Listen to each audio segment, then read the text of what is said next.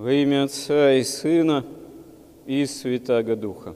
Спасение по великой божественной жертвенной любви и ценой креста Христова фактически дано нам даром, но взыскать его требуется действительно серьезные усилия веры. И как это действительно осуществляется, это, можно сказать, есть тоже тайна смотрения Божьего, промысла Божьего о каждом из нас, о каждом человеке. Но человек при этом обладает какой-то удивительной способностью самой возможности данного спасения сопротивляться своей связанностью грехами, своей такой, как святые отцы говорят, прирожденности страстям – можно сказать, своего рода преданности страстям. Настолько страсти во внутреннем нашем человеке, в глубине человеческого существа укоренены, что порой даже верующий человек только и разводит руками, и на исповеди сожалеет, что ну вот ничего не могу с собой сделать. Говорю себе, говорю себе, не надо этого делать, не надо этому прилежать, не надо этому в себе потворствовать, не надо так поступать, а все вновь и вновь повторяется одно и то же. Можно сказать, что в этой такой своего рода, в кавычках, свободе человека в отношении к греховным навыкам какая-то есть тоже своего рода тайна этой самой свободы, которая человеку самому э, порой часто не в радости бывает.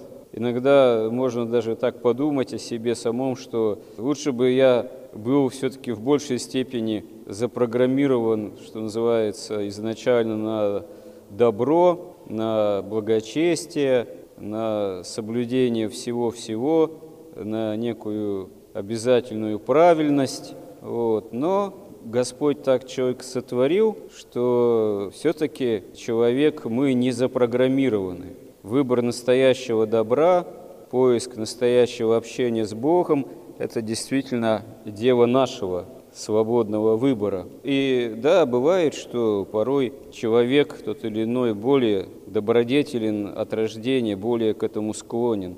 Там, преподобный Сергий или преподобный Серафим, которые происходили из благочестивых семей, возрастали в самых можно сказать, юных, малых лет, от утробы матери, фактически именно в вере, в благочестии, конечно, они и были расположены к тому, чтобы стать святыми. Но при этом какой все равно они беспримерный и великий труд понесли.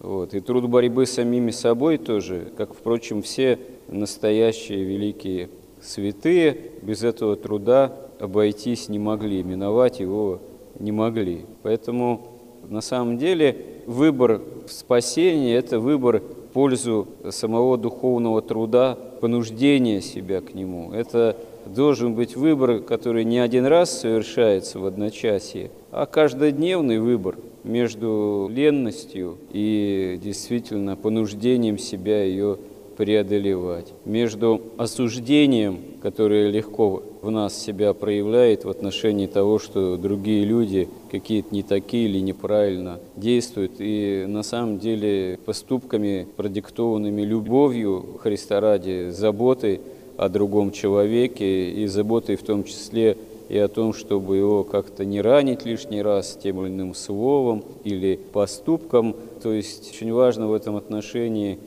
не свою правду искать, а помнить, что есть еще и какие-то представления о том, что хорошо или что для него справедливо и у другого человека, а мы можем их легко как-то попирать ощущением собственной правоты. Ну и так далее и тому подобное. Желание отдохнуть, расслабиться, а не помолиться, не утрудить себя. Вот. Это что же понуждение, если с этим бороться, понуждение себя именно к выбору спасения, дела собственного спасения. И так во всем какие-то склонности, привычки к чему-либо, которые ведут к невоздержанности, к еще большему развитию страстей. Это тоже, как правило, каждодневный выбор. И все так вот в совокупности оно и рождает ту или иную, можно сказать, тоже картину. То ли мы все-таки как-то пытаемся двигаться к Богу, то ли сползаем в пучину тех или иных страстей, которые нас связывают и лишают самого главного, опять же, возможности общения с Богом, а научение, навык, можно сказать, тоже общение с Богом, это есть уже начало спасения. Господи, истинно помоги нам учиться настоящему исполнению заповедей и общению с Тобой. Аминь.